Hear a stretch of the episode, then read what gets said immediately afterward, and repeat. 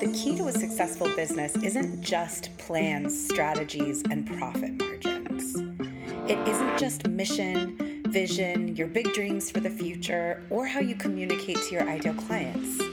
It's not just your product suite, your pricing, your sales, or being the person who takes decisive action.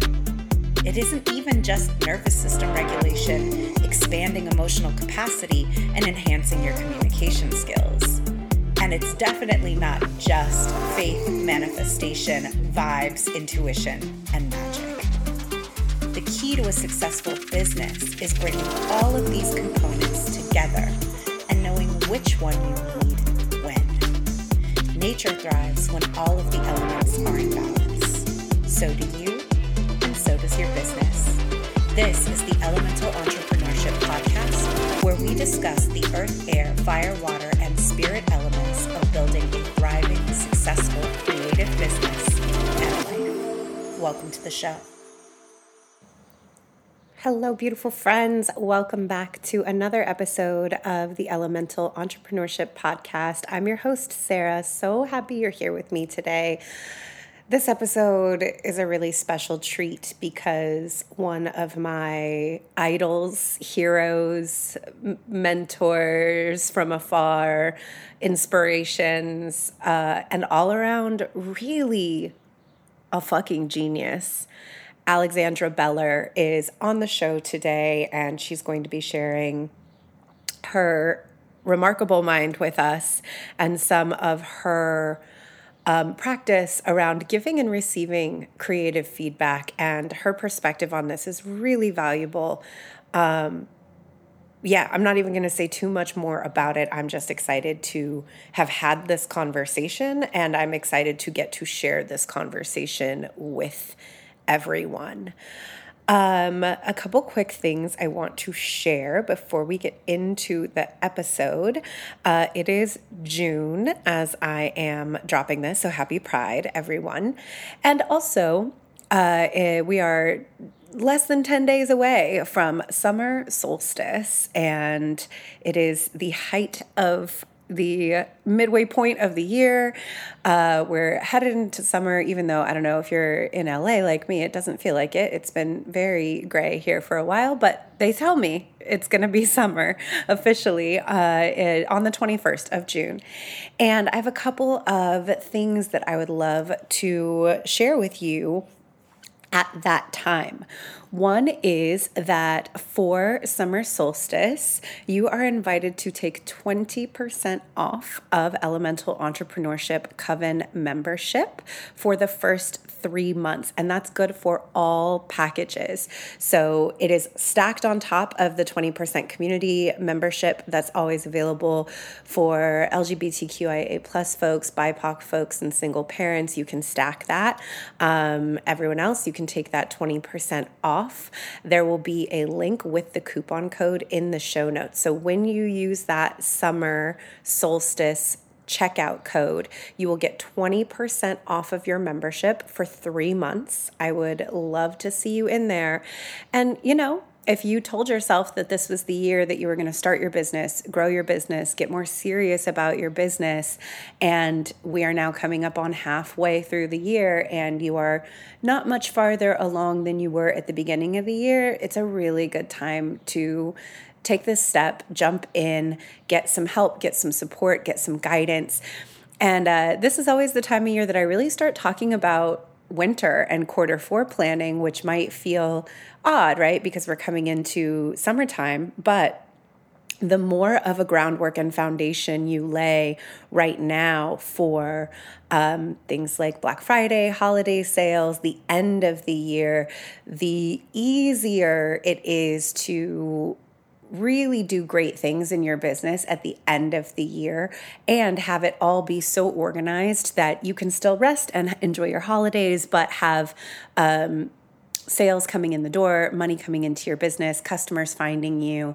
And that all happens in the summertime. All of that planning, all of that strategy, and laying the foundation for that work, it all happens in the summertime. So I hope that you decide to join us in the Coven for summer solstice. Again, the link for that will be in the show notes. The other thing that's going on is that I have a Facebook group called Unstuck Group, and it has been free for the past six years. And we are transitioning that. It is becoming Unstuck membership. Unstuck membership is a evolution of what the free version of the Facebook group has always been, which is designed for creatives and creators of all sorts to find inspiration and have conversations with other creatives to give and share uh, feedback on our creative work, really with the idea of it being a multidisciplinary space. So maybe you're a writer and you share some work and you get feedback from a photographer or a dancer, somebody outside of your normal creative industry who might look at your work with a different perspective and be able to share some insights and ideas that you might not have thought of because they're coming at it with a whole different lens in Unstuck membership, it's a very simple um, kind of idea, and it's just to keep our creative wheels turning, to keep our creativity in motion. So every month there will be a theme for the month. And then every week I'll be providing a very simple prompt, and it can be used as a journal prompt, I'll be giving creative assignment prompts that will work for any medium of creativity and making, uh, conversation starter prompts. So there will always just be kind of something going on in there where if you're in a dry spell or you're finding it hard to create or you don't have any ideas, you could pop in there and you can look at a prompt uh, and you can use an assignment or a you know a little a little kickstarter to your creativity uh, to get you making again. And you can also share that artwork in the group and get feedback from other artists uh, and creatives of all types. You don't have to share your work in there but you will be welcome to. You will also have access to the over 50 hours worth of past trainings videos, lives, live um, video podcast recordings from the early days of this podcast. Again, there's years worth of creative content in there that's really valuable. The Unstuck membership is included in Elemental Entrepreneurship Coven membership. So if you're joining the Coven, you will just automatically be added to that Facebook group. But the other nice thing about Unstuck Group is that you don't have to be a professional artist or creator or creative of any sort in order to get the benefit of that group. I really want people who are just there to make stuff and to stay in motion with their making.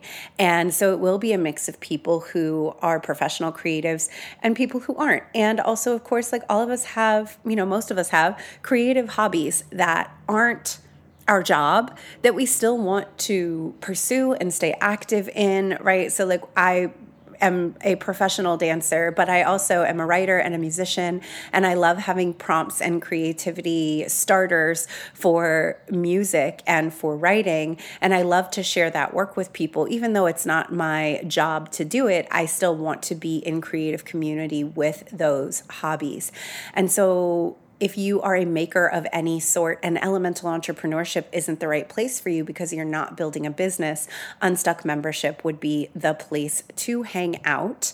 It is $4 a month. Unstuck membership is $4 a month or $39 annually. And again, it's very light, very easy. There's not going to be a ton of coursework, there's no homework come in, grab a prompt, make some stuff, share it if you want to share it, watch other people's creations if you want to get inspired.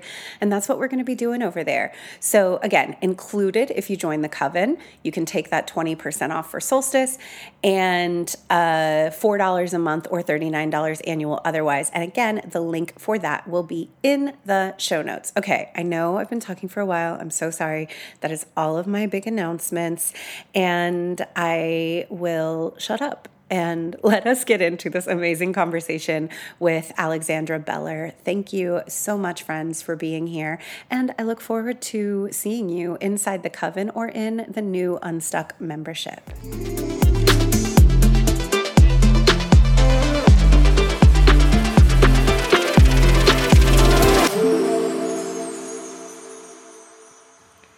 Everyone. I have such a special treat, really for myself, but also for everyone today. I have Alexandra Beller on the podcast.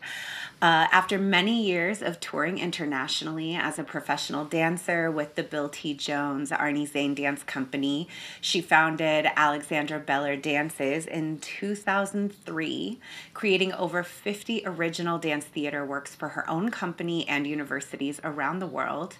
She became a certified movement analyst in 2015 and transitioned into choreographing and directing for theater. She's been on the creative team for numerous off Broadway and national shows. She started the Artistic Community Praxispace in 2020, a place to support artists in the creative process. She is writing a book about art making called The Anatomy of Art, and she is currently studying to become an intimacy director. Alexandra Beller, welcome to the show. Thank you. I want to say that I'm such a fan, and I am still constantly surprised that you know who I am. And like, uh, the way that we initially became connected, I knew who you were because we're both modern dancers. And especially at the time that I first became aware of you seeing a professional modern dancer with a body type similar to mine was groundbreaking and incredible. And I believe at the time, I think it was around 2003 when I first became aware of you and your work.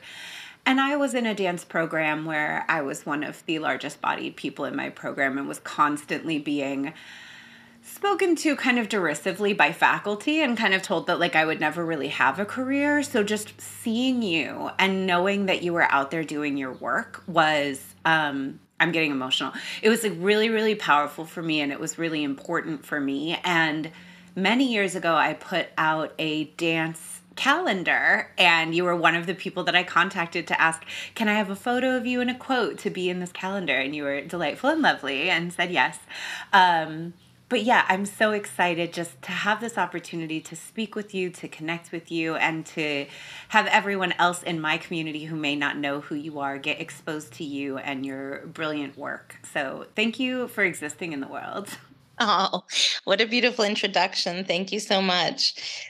Um, yeah, I mean, I had a similar undergraduate experience and was definitely flat out told I should not try to be a dancer because there was not a space for me to have any sort of sustainable life in dance as somebody who was not in a thin body, um, which I ignored, um, and kind of ignored like against my better judgment because you know I think at the time what they were saying seemed rational if you looked at the world like there weren't any larger bodied people in major companies and supporting themselves through dance. So they certainly i don't think was their place to dissuade me from dance as a career but what they were looking at it, they had a, some kind of point and then i got into a really big dance company and that stopped being true. So i i didn't want to become particularly a poster person for this issue but i think it did have some kind of impact on how people were able, you know, representation in every form of identity matters. So I think it did become a place where people could take some kind of solace in seeing themselves and uh, their possible future realized. And I, I, am happy to have been able to to be that although i feel like i had to bash through a lot. It wasn't quite a glass ceiling but a lot of walls um, with my own body, and you know, it was it was a painful a painful way to live for a while. You know, people felt very emboldened to just write about my body any way they wanted to. It was so amazing that I was dancing. It was such a an amazing thing, you know. And I say that sarcastically because yeah. it wasn't amazing. I had just you know 20 years of dance training and worked as hard as everybody else and I like there was nothing really that amazing because I had a big ass like I don't like what's the big deal? But to everyone it was very amazing and they wanted to tell me how amazing it was all the time.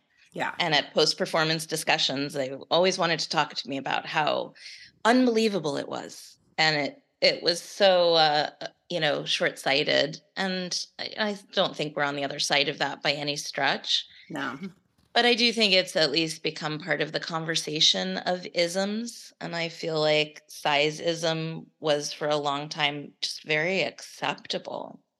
Yeah. Um, you know, I think ableism, sizeism, and ageism um, were really throughout my adolescence like completely acceptable yeah. isms. You know, I think certainly there was profound sexism and racism, but it was a conversation we were at least having.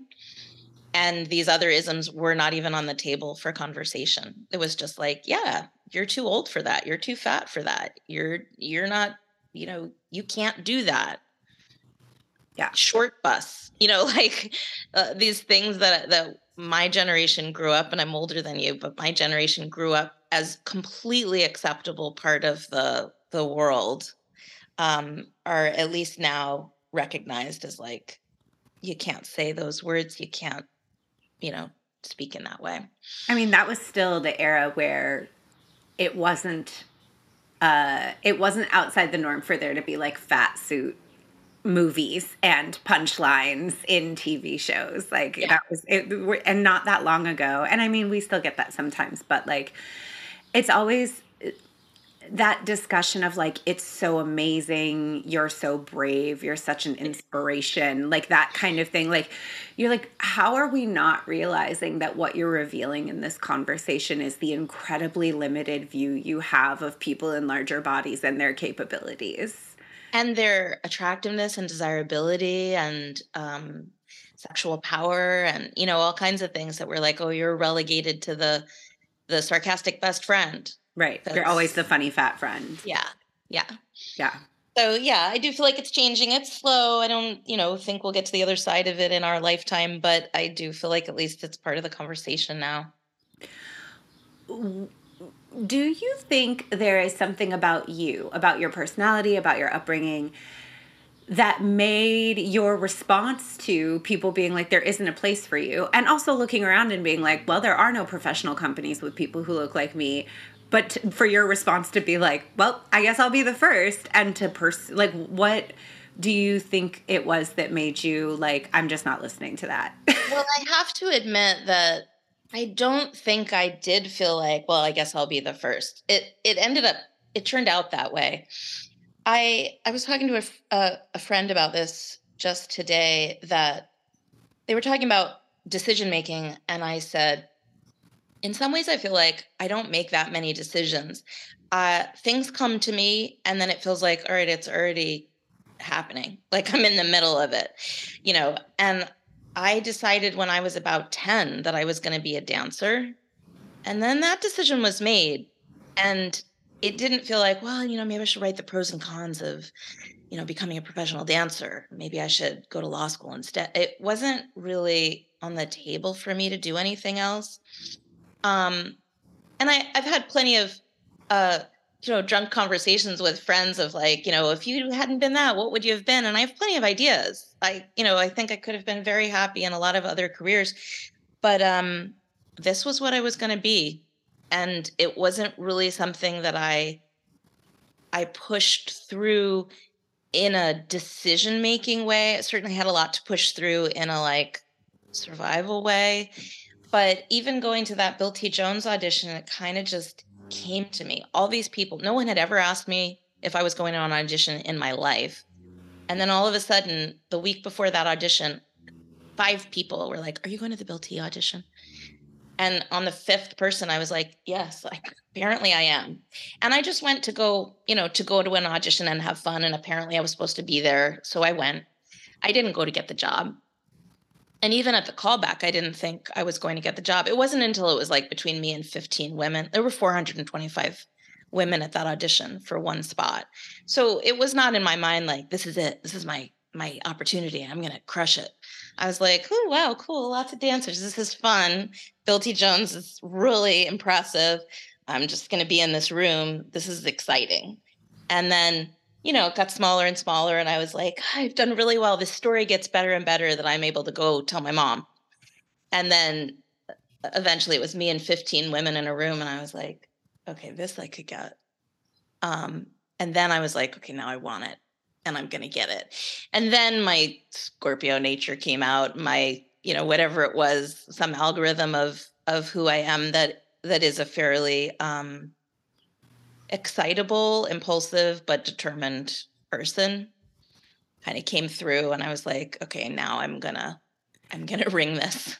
You said so many things that I want to double click on. And one of them you got to before I could ask you, which was when you were like, I don't feel like I make decisions, things just come to me. I was like, I have to know your big three and your human design. Everyone's going to be like, you never asked her human design. Tell me more about. Oh my know. gosh. Okay. I'm, then I'm so excited. We'll look up your human design after. All my human design nerds who are like, we must know. I'll put it in the show notes after I pull your chart. Um, it's another personology system, but uh, in astrology, so you're a Scorpio sun. Do you know your moon and your rising? Taurus moon and Sag rising. Oh, that's a nice little balance to have fire, earth, and um, uh, and water in your big three. That's nice.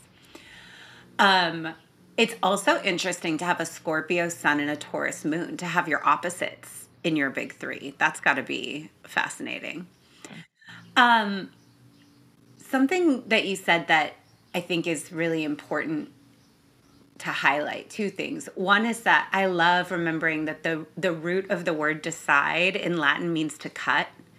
That when we've actually made a decision about something, we've literally cut off any other possibility. We just thought we're like, no, this is what it is. And so I think that for all the artists, the creatives, business owners, everybody listening, when we get caught up in trying to weigh out decisions or trying to be cautious or um, keeping lots of tabs open. Like that's how I think of it, processing power. Like we are running in a lot of different directions trying to figure out which way we might go. And not realizing that the longer we do that, we're actually draining energy and resources from pursuing one direction. Um, and that there's so much power behind making a decision in any direction whatever it is because then all of those other tabs get closed all that energy and resource gets freed up and we can just apply it directly in the in the direction we want to go. Totally. And it gives us so much more power. And i also think that some of those decisions we make when we're a kid where we're just like oh no this is it. This is it. This is it. Um there's so little opportunity for like baggage to be collected along the way. yeah, we don't have a ton of inner critic going. And the thing, I mean, I love what you're saying, totally agree. And I feel like the thing about those tabs open is until we've made a decision, we're not moving. We don't have flow, we're not in motion. So nothing's going anywhere. I also like remembering that the root of ambivalent is not about not caring. It's about like ambidextrous both sides. Ambivalent is going in two directions at the same time and so not being able to go anywhere. Yeah. My favorite theater author anne bogart talks about decision making and she says um, making a decision is painful because when you make a decision you've killed every other possible decision but until you've made that decision, nothing else can happen. And you can always make another decision that changes your first decision. You know, I think this attachment to like, even, and I'm going to say something probably people won't agree with or like, but it's your show. So I'm pretty sure that's okay. Um, even something like marriage is, you know, it's reversible. um, like, I'm not saying don't go into it you know, feeling like I've made a serious decision and I really 100% believe in this right now, but we don't know the future. And, you know, we can make a decision with all the best intentions and a full heart and be like, this is it. This is absolutely 100% the way I want to go. And just because something doesn't last forever or go to the place that we thought it might go, maybe goes to a different place, doesn't mean it was the wrong decision. But now it's time for a new decision and like, you know, I was married for 16 years. That was the right decision for a good part of that time. And then it became no longer the right decision. And I made another decision. And that took me in a new path. And, you know, will that be a forever path? I don't know. I can't say that. None of us can. I think that that's so important. And it, it really gets into like the essence of non-attachment and non-attachment is something i've been thinking about so much because i feel like the the concept of non-attachment gets um, misunderstood and perverted i think when i see people talk about it. And the way that i see it most frequently interpreted is like not wanting to have expectations of anything or not wanting to commit to anything because you don't want to be overly attached to how it turns out because really you're trying to protect yourself from disappointment, which I think is like ultimately really infantilizing, like telling ourselves we're not going to be able to handle being disappointed. Like, we can being disappointed is not the worst thing that can happen. Going all in on anything and trying and giving something your all and your very very best effort with all of your integrity and having it not turn out the way you thought it might is not the worst thing that can happen. Yeah. I, I feel like one of the ways that non-attachment can be perverted is that it cuts you off from love. Absolutely. like I'm not going to love anything because I don't want to get hurt. Right. And I think, I mean, what I see in so many different fields is um, just a shy, shying away and siloing off from our feelings. And my my philosophy on feelings is that I believe they they exist in stratas of depth and like our happiness, our fear, our uh, grief, etc. They're all in the same place, but at different depths. And if we're willing to be to feel our deeper grief, our shadow side, our terror, etc., we're also at the depth where we can experience like unfathomable ecstasy and bonding and soulful love. And if we're not willing to feel the tough feelings at that level, we're not going to feel the more excitement, more joy which is fine. Some people want to live at a certain strata. There, uh, there's no, you know, objective better or worse strata to live on. You want to live on a strata where you're like, I don't want to open up to such darkness. I'm willing to forego some of the ecstasy, and I'm going to live in this kind of median strata where nothing's going to shock me, nothing's going to hurt me too badly, nothing's also going to delight me that much. That's okay. That's where I want to live. I have just always been a deep strata feeler. And yeah. you know, for me that works and not for not everybody. But yeah. For me, I I'm willing to go to the the real pain and the terror to be able to have the the richness and the love. I love this. And I think also I want to just add for folks that like to me the the one layer I'd add to that is just bringing consciousness to it because I think for a lot of people they're living at that middle strata unconsciously like at some point they picked up a I also sometimes we have like unspoken contracts with a past self right like your teenage self goes through a breakup and you're like, I'm never going through that again. And then you're 36 and you're like, how come I can't have any deep relationships? And you're like, oh, well, because when I was 16, I promised myself I'd never go through that again. And now I've just been operating with this unconscious contract. Mm-hmm. Um, there are periods, like, especially if you've been through major life upheavals, big traumas, right? There might be times where it's actually beneficial to your nervous system to be like, hey, we need to be at a middle volume for a little while, and I'm not taking any big risks because I literally can't process Absolutely. a big loss right now. And that if there's consciousness to that, that's a different situation. And then, you know, if you protect yourself from anything ever happening to you, you protect yourself from anything ever you. But I also think there's something really important about um, examining our definitions of success. Because I think what some of that comes into, that idea of if it doesn't last forever, it's a failure. A lot of us have very unexamined and inherited, like someone handed us a definition of success that we're operating from that might not actually be aligned with how you want to live your life.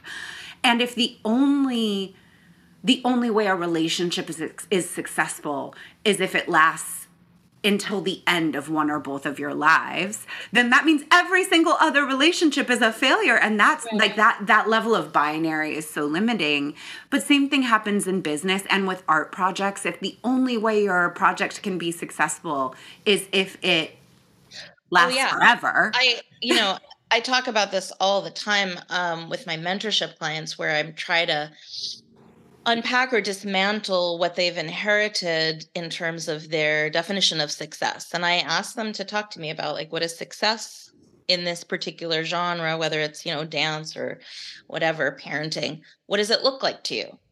And when we start going through what it looks like versus what it feels like versus what it thinks like, there's often a little gap in there where I'm like, okay, so success to you looks like making your entire living as a professional dancer. Yeah. And they're like, yeah, that's what it looks like. Okay. That's a very slim thread to hit. That's a tightrope. Um, let's break down why it looks like that. And so we start breaking apart like, well, why do you want to be you know, a professional dancer? And well you know i want this i want that you know i, I love i want to travel. Okay that that can be separated from being a professional dancer. You can be a nanny and travel the world with a family.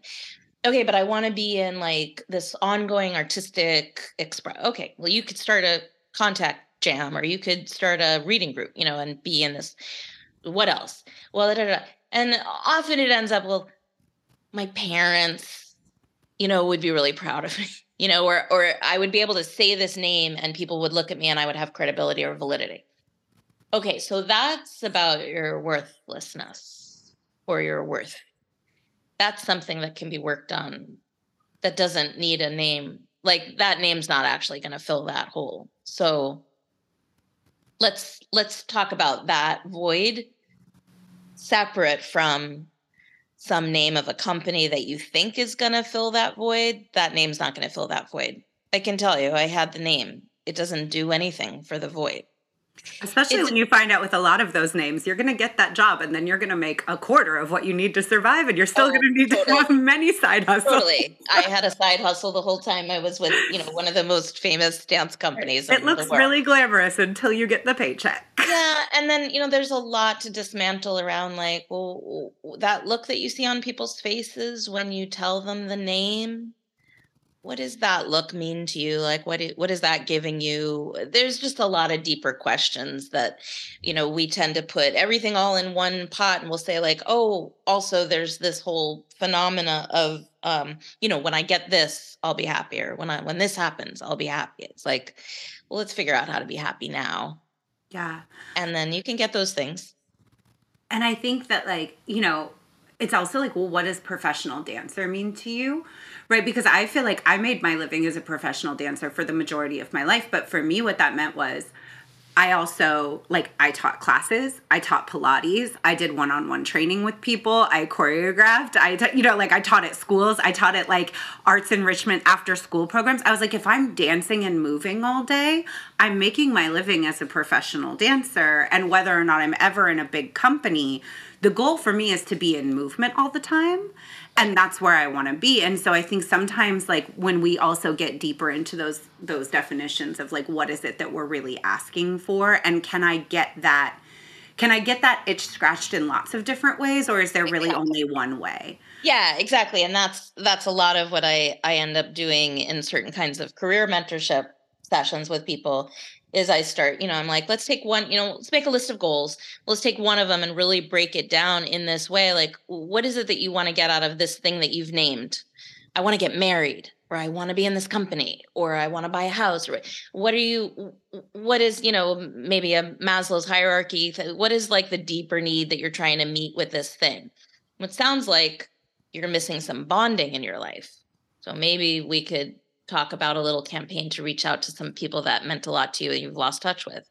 You know, I'm not saying don't get married and I'm not saying don't, you know, get off the dating app or whatever, but like what what can you do right now that's going to fill the the need that you're naming with that thing without having to wait for that thing. And that thing may not fill that need. So like I'm not saying take anything off the table, but let's break down these goals to their deeper components just both larger and more granular and see like what could you get met right now and it doesn't mean don't audition for the company don't go on the date etc but it does mean let's not wait for happiness.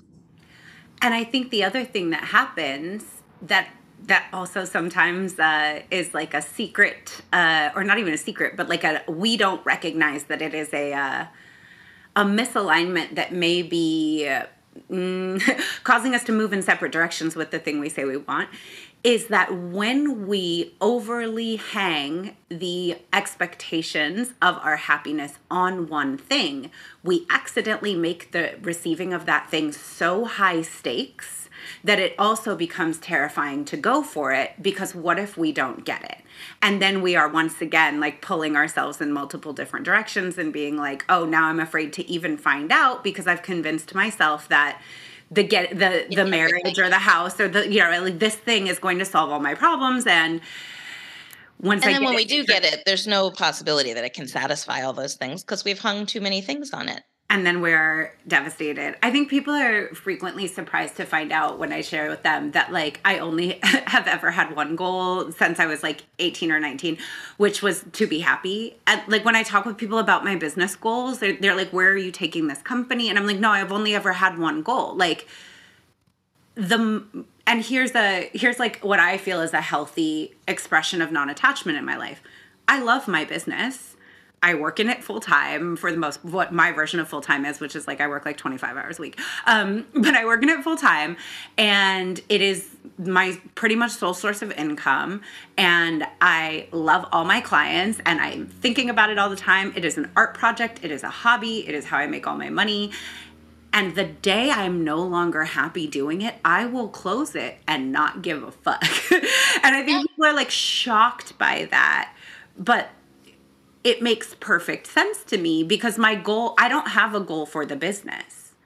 like my goal is not for the company to do a thing. Yeah, my goal is to I, do work that makes me happy. Yeah, I hear that. And that's that's how I left Bill T. Jones and that's how I left my marriage and that's how I have left and also started all kinds of things. And my career has gone, as you read, through a lot of transformations, but not one of them was like, I am no longer doing this. I am now doing it was like I'm just starting to do more things that make me happier and starting to do fewer things that don't bring me joy. And then I was like, "Oh, look at this. I've left the dance world and I'm now in the theater world." And it was just because I kept making the choice towards, "Well, this is exciting. Well, this right. makes me happy." You're like tripping down a path following a butterfly and then you're like, "Wait, I'm totally miles away from where I started." And I think that that like following the thread of our own curiosity and creativity and excitement and trusting that if you keep following the thread of your own creativity and curiosity and excitement, you're going to have a life that's fun, um, is a really rewarding and enriching way to live. And I think that tied up in all of this, there's the like cargo cult of capitalism and Christianity. Oh, we made it really far. There's a joke of like, how long is it going to take before Sarah blames everything on capitalism? We made it really far in this conversation. um, but like the idea of deferred gratification being the goal of how we live, right? I th- we're all trained. I get to be happy when I get to be happy when my body is different. I get to be happy when I'm married. I get to be happy when I own the house. I get to be happy when I retire. I get to be happy when I've hit this income goal. It's always this constant pursuit of forward with the idea that that it is normal and natural to sacrifice daily happiness and joy in the pursuit of happiness and joy. And maybe it's my neurodivergence, but that has never made sense to me. I think also, like, uh, back on astrology, I have a 12th house sun, which is like very Scorpio esque, like living really close to death. Where I'm like, but what if I die before I get there? Like, I don't get to be happy today? like, well, sounds bad. With a lot of those things, we don't talk about how much strife and work each of those things come from come with. So, you know, of course, for cis women, like one of the things is like you'll be happy once you're partnered or you'll be happy once you're a mother. And then of course, you know, they don't talk about how much uh you set you give up when you become a mother and I'm a mother and I, you know, ha- I totally willfully gave up all the things that I gave up and I'm I'm happy to have done it. But motherhood comes with losing other things too. And partnership comes with losing certain things. And, you know, you'll be happy once you're you're married and have children but you'll no longer be sexually desirable to the mainstream anymore so you won't have that happiness but you can't be happy when you're single because you know your real purpose is to do and it's like everything comes with something that is going to diminish some happiness for you socially like from society. They'll tell you oh you're not allowed to be happy you know of course i don't buy any of those things. I'm just saying like these are stereotypes of like well you'll be sexually desirable until you have children. Then you're kind of off the the market right? But you can't be happy in either one of those scenarios according to society right? You can't be a happy go lucky single girl. You gotta you know tie it up yeah. But then you've lost your viability. Yeah. And so and it's you know it's all a bunch of catch 22s and then of course there's the aging thing right? Yeah. Because like right you'll be happy when you're retired but then you're you're invisible. Right? Because right? you're over 50 well you're not you viable anymore. So it's all a bunch of catch 22 contradictions. Right. and viable is really important because as we all know your only use to society is whether or not cis men want to fuck you. So. yeah course. That's all you're here for. Like, otherwise we need you to like it's like it's a very logan's run situation. That was a deep cut reference y'all. If you don't know what logan's run is please go watch logan's run. Uh yeah sci-fi movie from the 70s where like the second you turn 30 you're incinerated because you're no longer fuckable. Perfect. Yeah yeah. Uh, men and women alike though in that movie. They're basically just like we all decided that as a society we're not going to age because oh well 30, yeah. 30 is the cutoff. Well luckily we've rejected that for men. Robert de niro just had a baby at 79 I, that I feel like that's an accurate reflect, reflection of the LA dating scene, but that's a whole separate podcast episode. As a uh, single childless person dating in Los Angeles in my 40s, I can't tell you how often I meet people who at like 47 are like, I want kids someday. And I'm like, uh, how old do you think you are? Like, you're going to be 90 at your kid's high school graduation, and that's cool. People are going to be like, your grandpa's hot. And that's my. I don't know. It's odd. Um, not from. It's not for me. Um, so, one thing that we had discussed talking about before we followed our curiosity and excitement down this path um, was feedback. And I've been thinking a lot about um, how growing up in dance or theater or sports is such a valuable thing in so many ways for preparing you to accept ongoing education, coaching, and mentorship in other areas of your life as an adult because you are raised seeking notes, seeking critique, seeking feedback, and wanting to be corrected, wanting to be challenged. Um, and not only that, but even going out of your way to find certain people to give you feedback and corrections because you know that they will help hone you. Um,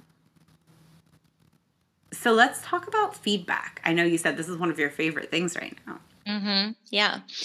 Um, as you said, I think feedback's essential, and I think part of it is about um, there's a a certain sense of our depth, and I mean that like literally spatial, three dimensional depth um, like this is the way vision works and you know light comes in and our brain makes up all these stories about what we see and some of it's about depth and we can only see depth in the reflection of something on it mm. so otherwise everything is flat two dimensional so when we are trying to become artists that are affecting other people we want depth and i think sometimes one of the best ways to understand our own depth and how much we protrude out into the world and other people's experiences is to hear from them about their experience of us. But what a what a delicate vulnerable scary place for both of you hopefully to exist. Unfortunately i don't think it's a scary place for the majority of people who are giving feedback and i think it should be. I i find it an incredibly um, sacred space when I'm giving feedback to anybody, but mostly I give feedback to artists about their art. And um, you know, a freighted space, a loaded space, because there's a, a whole web of personality and trauma and power and identity that goes into hearing about yourself. And certainly, it's a very scary place for the artist to be in. And there are a lot of expectations and hopes. Um, so, one of the most important things that I concentrate on in giving feedback, and this is something I gleaned in large part from Liz Lerman, who developed critical response process. Um, and there's a book by that title um, that she wrote with John Borstel, um, is about honestly letting go of opinion. And I think letting go of opinion dovetails with your topic of uh, non attachment. So when I'm giving feedback to an artist, um, I'm watching their work. Of course, I have opinions. I'm a human being sitting there, embodied, experiencing something. I like it, I don't like it, it engages me, it doesn't engage me, I'm bored, I'm frustrated, I'm excited, whatever it is, right? I have a lot of feelings. Those feelings are, for the most part, irrelevant. What I'm trying to figure out is what are you trying to do? What's your context? What do you want to be making? And then how can I help you do that? So, feedback needs to, as much as possible, contextualize, allow the artist to contextualize themselves.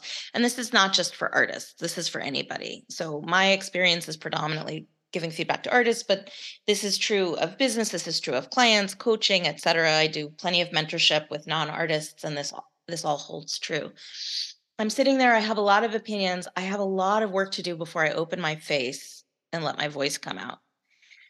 And the work is to say, okay, yeah, that was my opinion. Now, what is happening in front of me?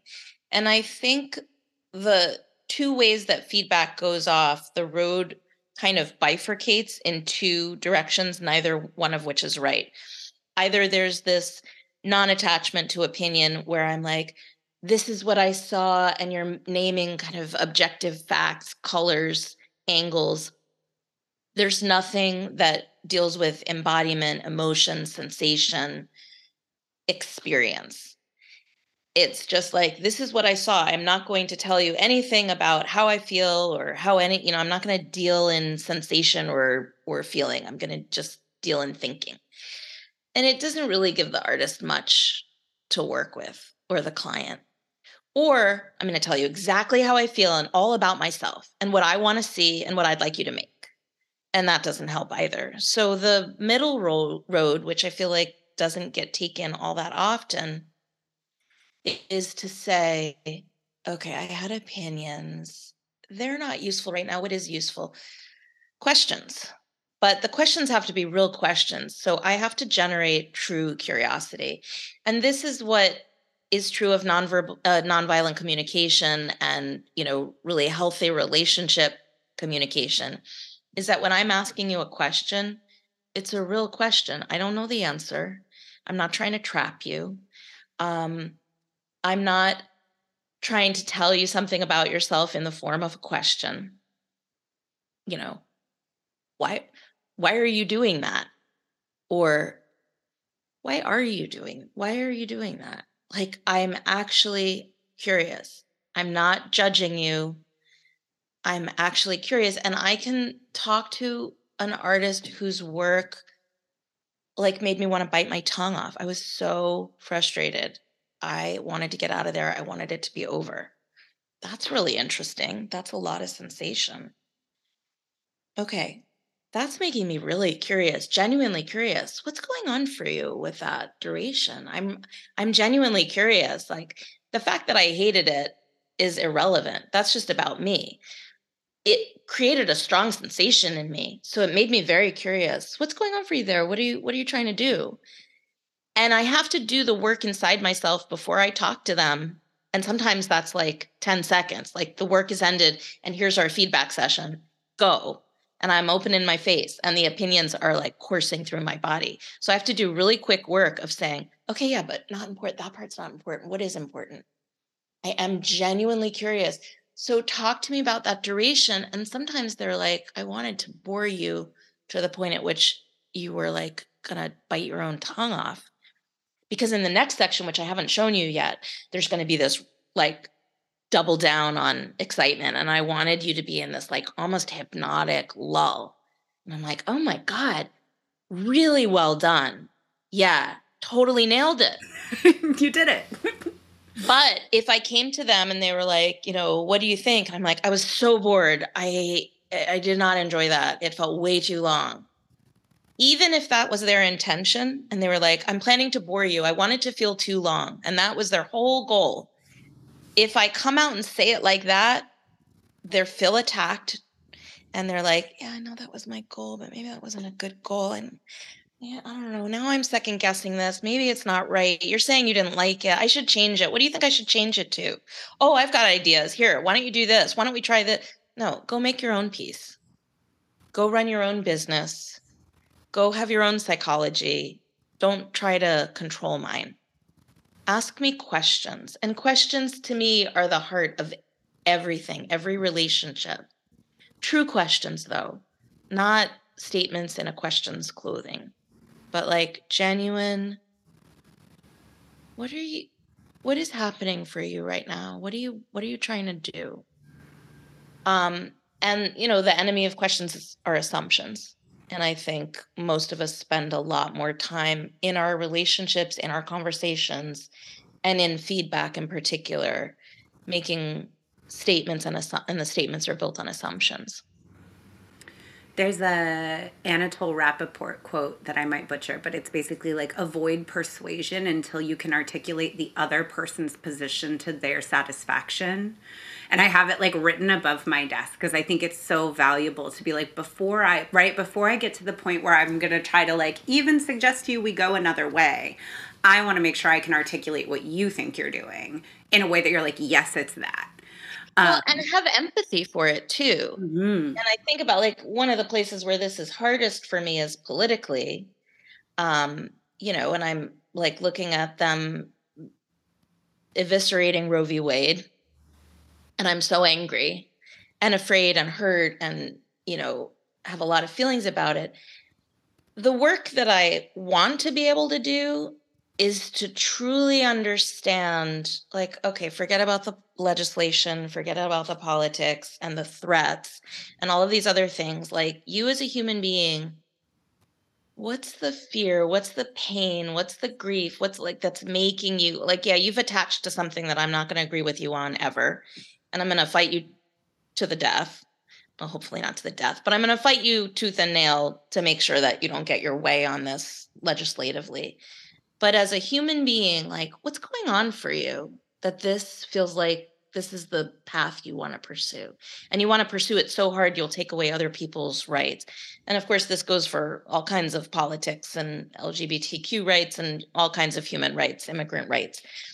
Um, and I'll fight you on the legislation but if I could, and I'm not there by any stretch, but the work that I'd like to do is to try to not just go into empathy, but go into curiosity. Like, what's what's painful to you? What's hurting to you? What's scary to you that makes you do this thing?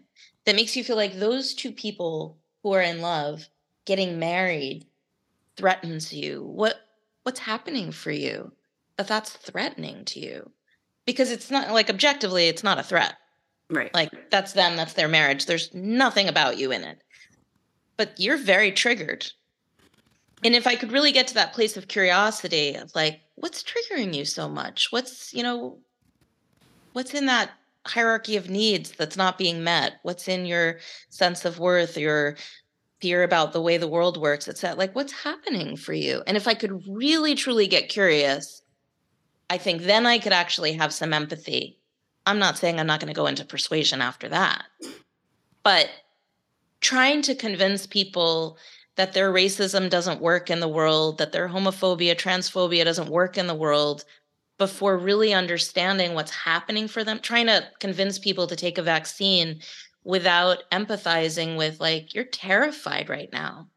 You're terrified of shooting a, you know, medicine into your baby I can empathize with that without calling you a nut job. It doesn't mean I'm not going to fight for like no, we we need to be vax. Like we have a social agreement that we have to take care of each other, but but that seems like uh, uh, unmitigatingly scary to you right now. So like if I could get into that empathy, I would also just like you know on a marketing perspective, like I would do a better job of selling. Uh, you know, of selling something, selling gay rights to somebody, if I really understood what their where their homophobia comes from. This is so powerful and so important. And I think um, so challenging, right? Like that, because we, we have everyone i think has like reflexive responses to certain issues um, especially the things we feel passionate about and it is such um, it is such a yoga right to be like ah here I am confronted with this thing that makes my face get hot and that makes me want to run or fight. Like I'm I'm having a big reaction to this too. And there's um in elemental entrepreneurship in in water, that's where all of this would come up in the emotions side. Um there's a a resource in there called emotional responsibility. And I literally write it out as responsibility, our ability to respond to big sensations. And one of the things that's really challenging for a lot of my clients, especially when they first start out, is recognizing how resourced we need to be to have the capacity to respond emotionally the way we want to, it's like it's like 15 times more self-care and downtime than most people feel comfortable with. Like when we really start getting into it, like all that quote unquote self-care stuff, like that's not optional if you want to be emotionally resourced enough to even have the presence to remind yourself to slow down and take yeah. breaths when you and encounter I, something activating. Well, I, uh, you know, as I was having that thought and you were finishing your thought, what you said was slow down. And uh, what my thought was, was um, I think a lot of our self care gets relegated to the like, I'll take a hot bath at the end of the day. But we don't tune into our tempo needs and we don't even know, much less honor, much less advocate for look, this is the speed I do things at. This is the speed at which I think, at which I speak, at which I get someplace, which I move through the world, at which I make decisions. And there's a, a set of expectations for how fast we're going to do all those things. And I'm a pretty quick time person in a lot of capacities. I'm a quick thinker, quick decision maker, quick speaker. But there are other times at which I recognize, and I do this in my movement practice, um, which right now is Bartenieff Fundamentals. And I teach these classes in which I teach so slowly. And we're lying on the floor, and I'm like, so I want you to feel the brain pouring into the basin of the skull. People call it my somatic porn voice. Um, and I start going so slowly through sensation and still, and I, you know, make a lot of uh, caveats in the beginning, like, even if I'm going too fast for you, slow down, don't stay with me, do it at the pace you need to do it. As slow as I go, there are still people who are like, nope, you're still on, you're still on the last thing. Great. I love it. I love to see people honoring their tempo. We don't honor our tempo in conversations and we don't honor each other. We don't make space for each other's tempo. You know, there's like this pretty standard length of time from when you've asked a question to when you expect the other person's voice to come out into space. And if that hasn't happened in that length of time, most people are like, follow up question or, you know, I'm going to prod you. And um, it's taken me a lot. Uh, I've been with my partner now for five years, and um, he sometimes needs more time after a profound question than I might need. And it's taken me years to adapt to the tempo of just like, I'll ask a question and I'll wait. And instead of asking for a verbal something, I just look at him and I'm like, no, he heard me yeah, he's working on it. And then I just hang out. And it gets a much different response than when I poke and try to get him on my tempo.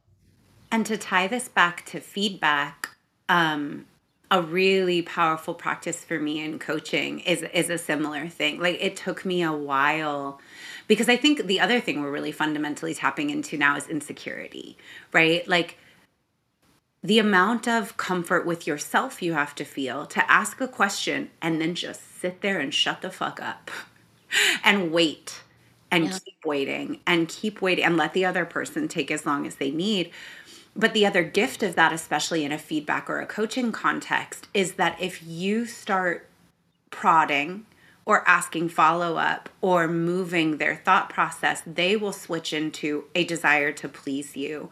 Produce. Which I also think when we're getting back into the feedback thing we were talking about earlier, oh my gosh, I have so many thoughts. I love it when I have conversations like this. I'm like, do I want to finish this thought or go over here? Which one do I want to do? Uh, I'll go over here. Um, that. Uh, if you are the person seeking feedback, knowing what it is you're looking for from that feedback situation before you go into it, being clear and honest with yourself. Because I have had so many situations where I'm like, you don't actually want my feedback, you want my approval. Yeah, you want my validation and you want me to say yes to what you want to do.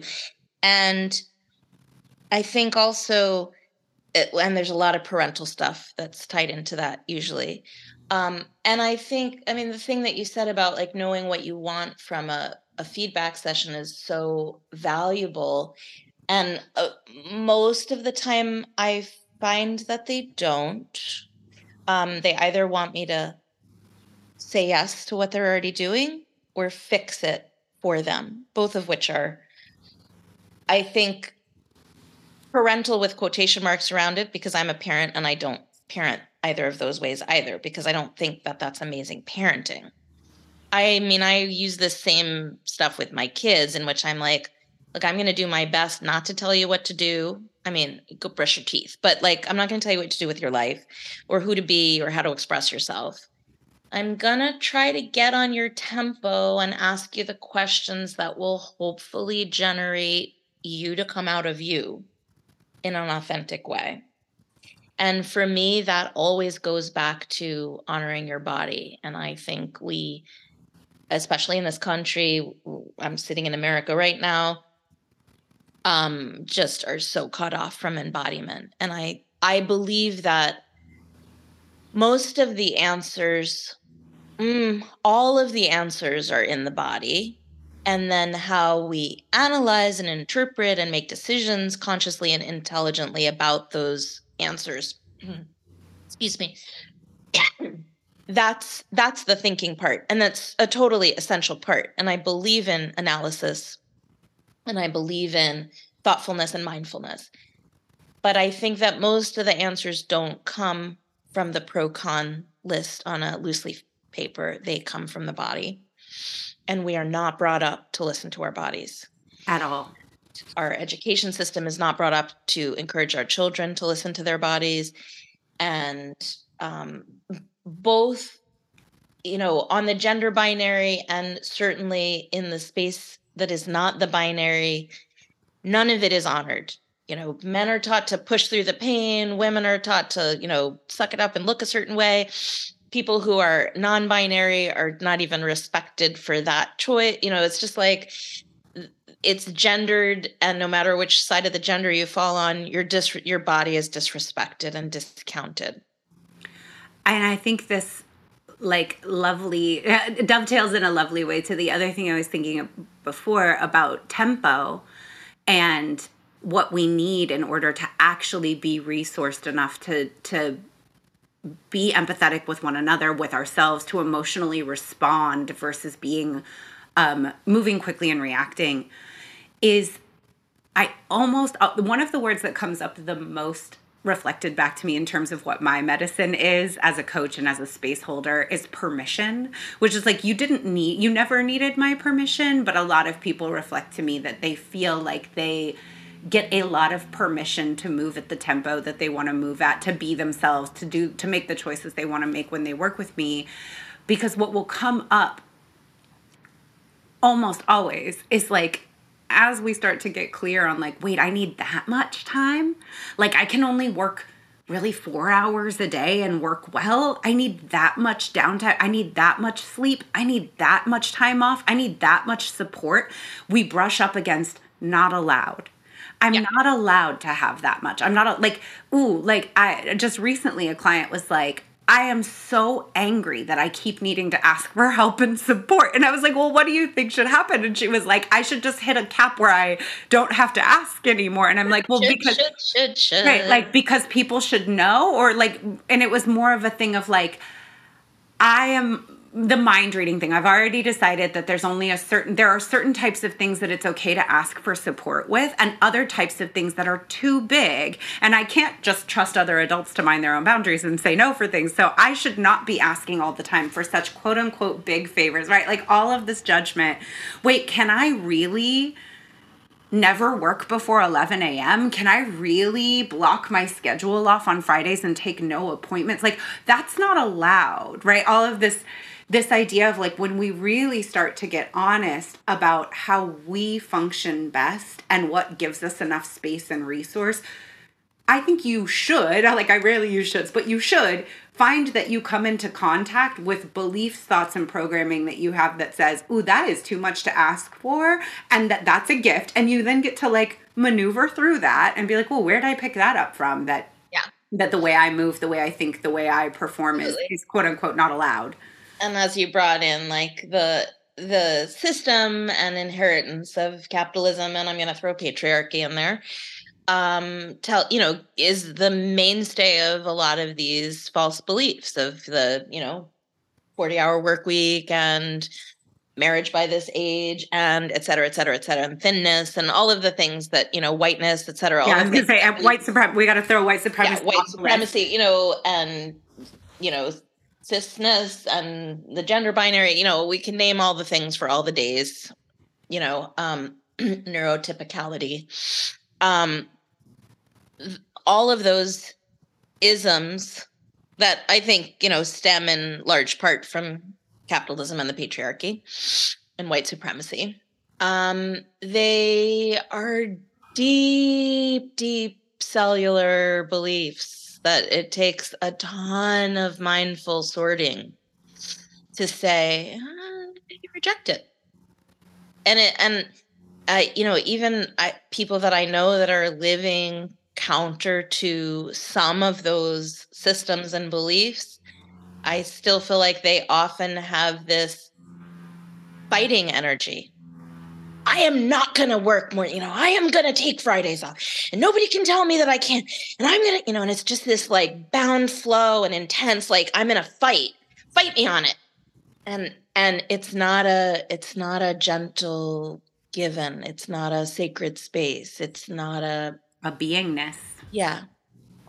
And as much as so many of those things are givens that we are handed down, you know, that these things uh, are valued over, over other things.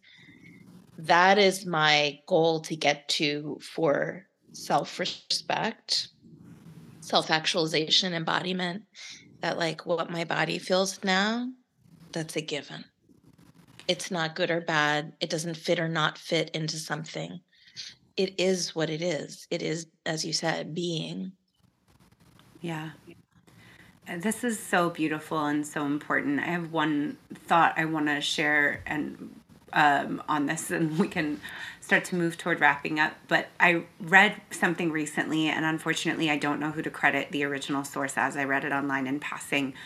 Um, but it was talking about no longer using the, the person was like, I no longer use the phrase neuro neurotypical or neurodivergent. I use the phrase neuroconforming because it reminds me that there are certain brains and certain bodies and certain systems that are more capable of conforming to our, our current societal pace, norms, expectations, and demands. And there are privileges that come with having a brain and a body that are able to do that. And that some people are literally unable to conform to those standards and some people are able to conform in some ways and at some times and that that's on a spectrum of ability to assimilate and the privileges that come with that assimilation. And I was like, oh, that is so important and so powerful. And I think it's not just true with neurotype, but, you know, with all of these isms, right? Like with beauty standards, with body size, with age, with gender, with race, with skin color, like all of these things tie into the, the the idea of conformity. There is one standard that affords the most privilege, and the more you can conform to those standards or passively do so in public, the more you will be afforded, and the less you can do so, the less you will be afforded. And some people are able to conform more in some ways and in certain instances and some people are not. And i think that that's such um it's such a powerful way to hold ourselves. Is this an area that i even can conform? And when and how do i choose to? Because there may be times that we choose to there may be right. times that we have to for survival and there may be times that we can opt out. And like when do our personal values support the effort that it takes to conform and when do they not? So like i really want people my students when i'm running a course to feel really supported and um, like they really understand where everything is and how everything works and and they don't feel scared or lost when they're doing a course because i want them to use as you you know to bring back this idea of programs running at the same time i want them to use that brain power for their expression, their vulnerability, their creativity. I won't want them to use it for like figuring out how the hell I put together a course. But I have ADHD. And putting together a course and dotting all my I's and crossing my T's and doing the copy paste in the right way and da, da, da, da, that's not my strong suit. And some places I don't care to work on that. So I send emails to many people and text to many people with many typos but I work my butt off to make sure that when I create an online course, it is so clear. Because my value system wants to prioritize the safety and kindness to my students and dotting my i's and crossing my t's is going to help them with that. Whereas to my best friend when i'm sending her a text she's like i have no idea what you were talking about there were eight typos in that. I'm like, right, sorry. Here's what I meant. I don't I don't care as much about that because I also value being accepted as I am. And part of how I am is like I type too fast. I write too fast. I think too fast and I can't get it out in a correct way.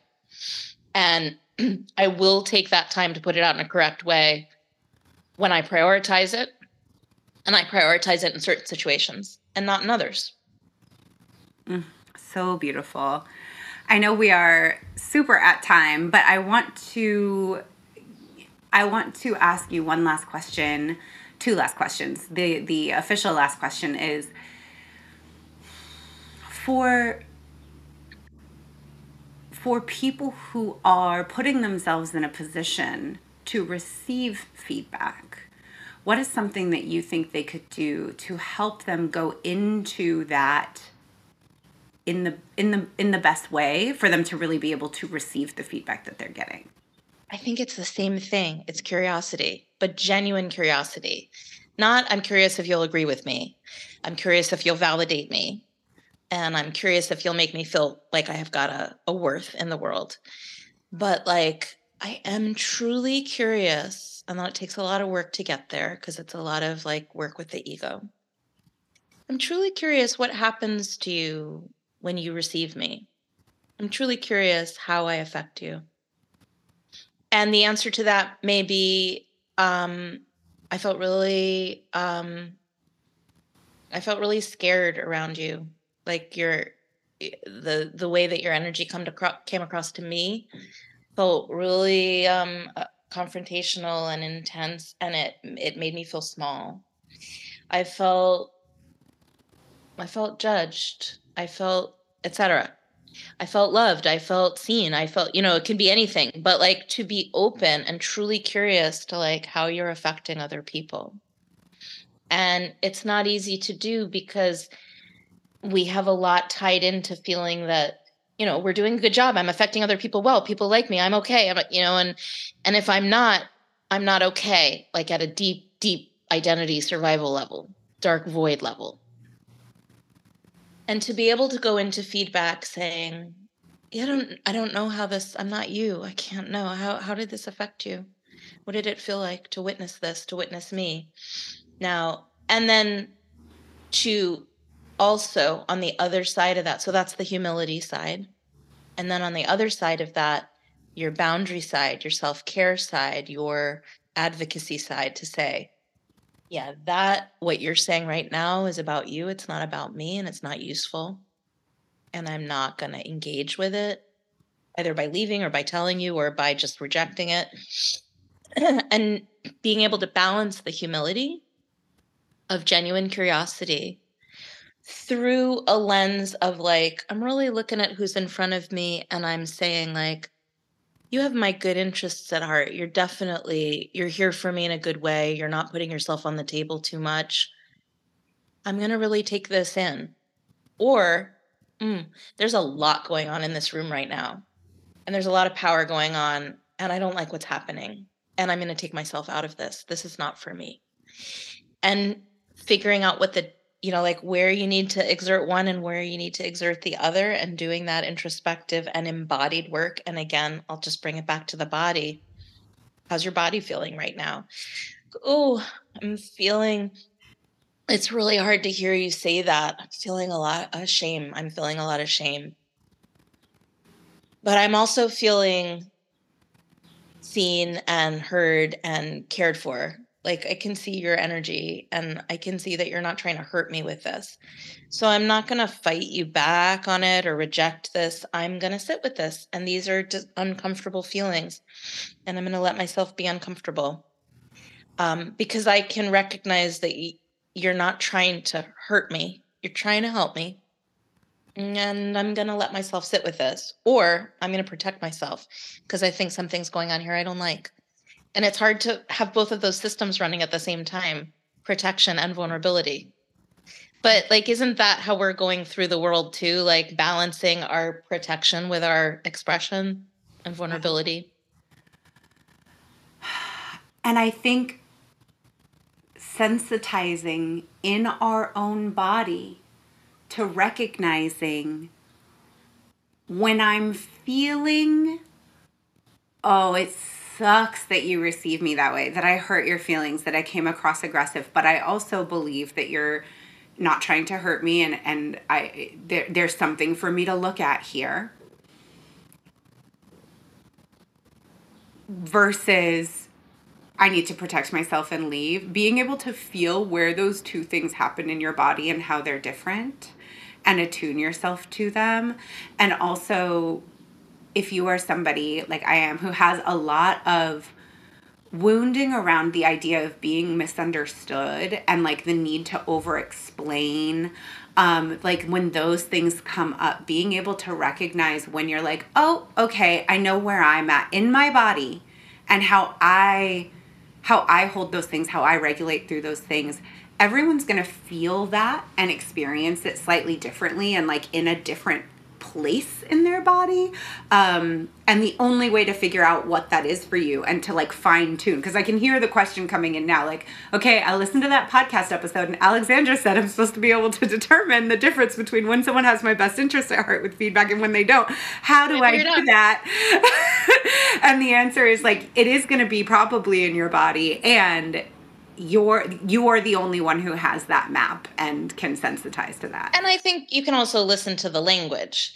Mm-hmm. so i mean i've got a lot of telltale things when i hear people giving feedback you know. Well what i'd like to see is okay done. This you're not we're not making your piece we're making my piece. I don't care what you'd like to see. I i care that you want to know what i want to make not what you'd like to see. So there are like phrases that I can listen for in a conversation where I'm like, it's not that they don't have my best interest at heart, but it's not going down the right path and i need to use a little self-protection i mean this is the same series of of actions that we need to do when we're um, doing anti-racism work where you know we need to be able to sit in the discomfort of shame and say, I have something to learn here. And then, you know, sometimes people can speak to you in a way in which you're like, okay, this is actually getting abusive. I think there's something in the content here that I need to hear. But the way this is happening right now is uh, abusive right now. And so I'm going to shift somehow out of this, not by defending myself, not by talking back to you, but I'm going to go somewhere else for this information. But I'm going to take this as an opportunity to recognize there's something for me to learn. This doesn't feel like the right learning environment. Let me go seek out a learning environment that's going to match me better. Yeah. This has been such a beautiful, valuable conversation. Thank you so much for coming, for sharing. And where can people find you? Is there anything you want to promote? Do you have anything coming up? What do you want to share with the people? Oh, I have a there's a beautiful play that I movement directed that's running in Chicago for the next month, the month of May. I don't know when this is coming out, so that may be too late. Um, I run an artistic community called Praxispace where I send out all kinds of creative prompts and essays and scores for people to help them make things. And I'm online. If you Google my name, Alexandra Beller, Alexandra Beller Dances, there's a whole website full of stuff and classes and ways to connect and workshops and fun stuff. Amazing. Thank you so much for being on the show. Thank you. That's our episode for today. Thank you, as always, for being here and for listening to the podcast. I know there are so many things that you could be doing with your time, so many things you could be listening to. It is an honor that you choose to be here. Connect with me on Instagram at Intuitive Edge Coaching or join my Facebook group, Unstuck Group, to suggest topics or people that you'd like to hear me interview on this show. Have a great day.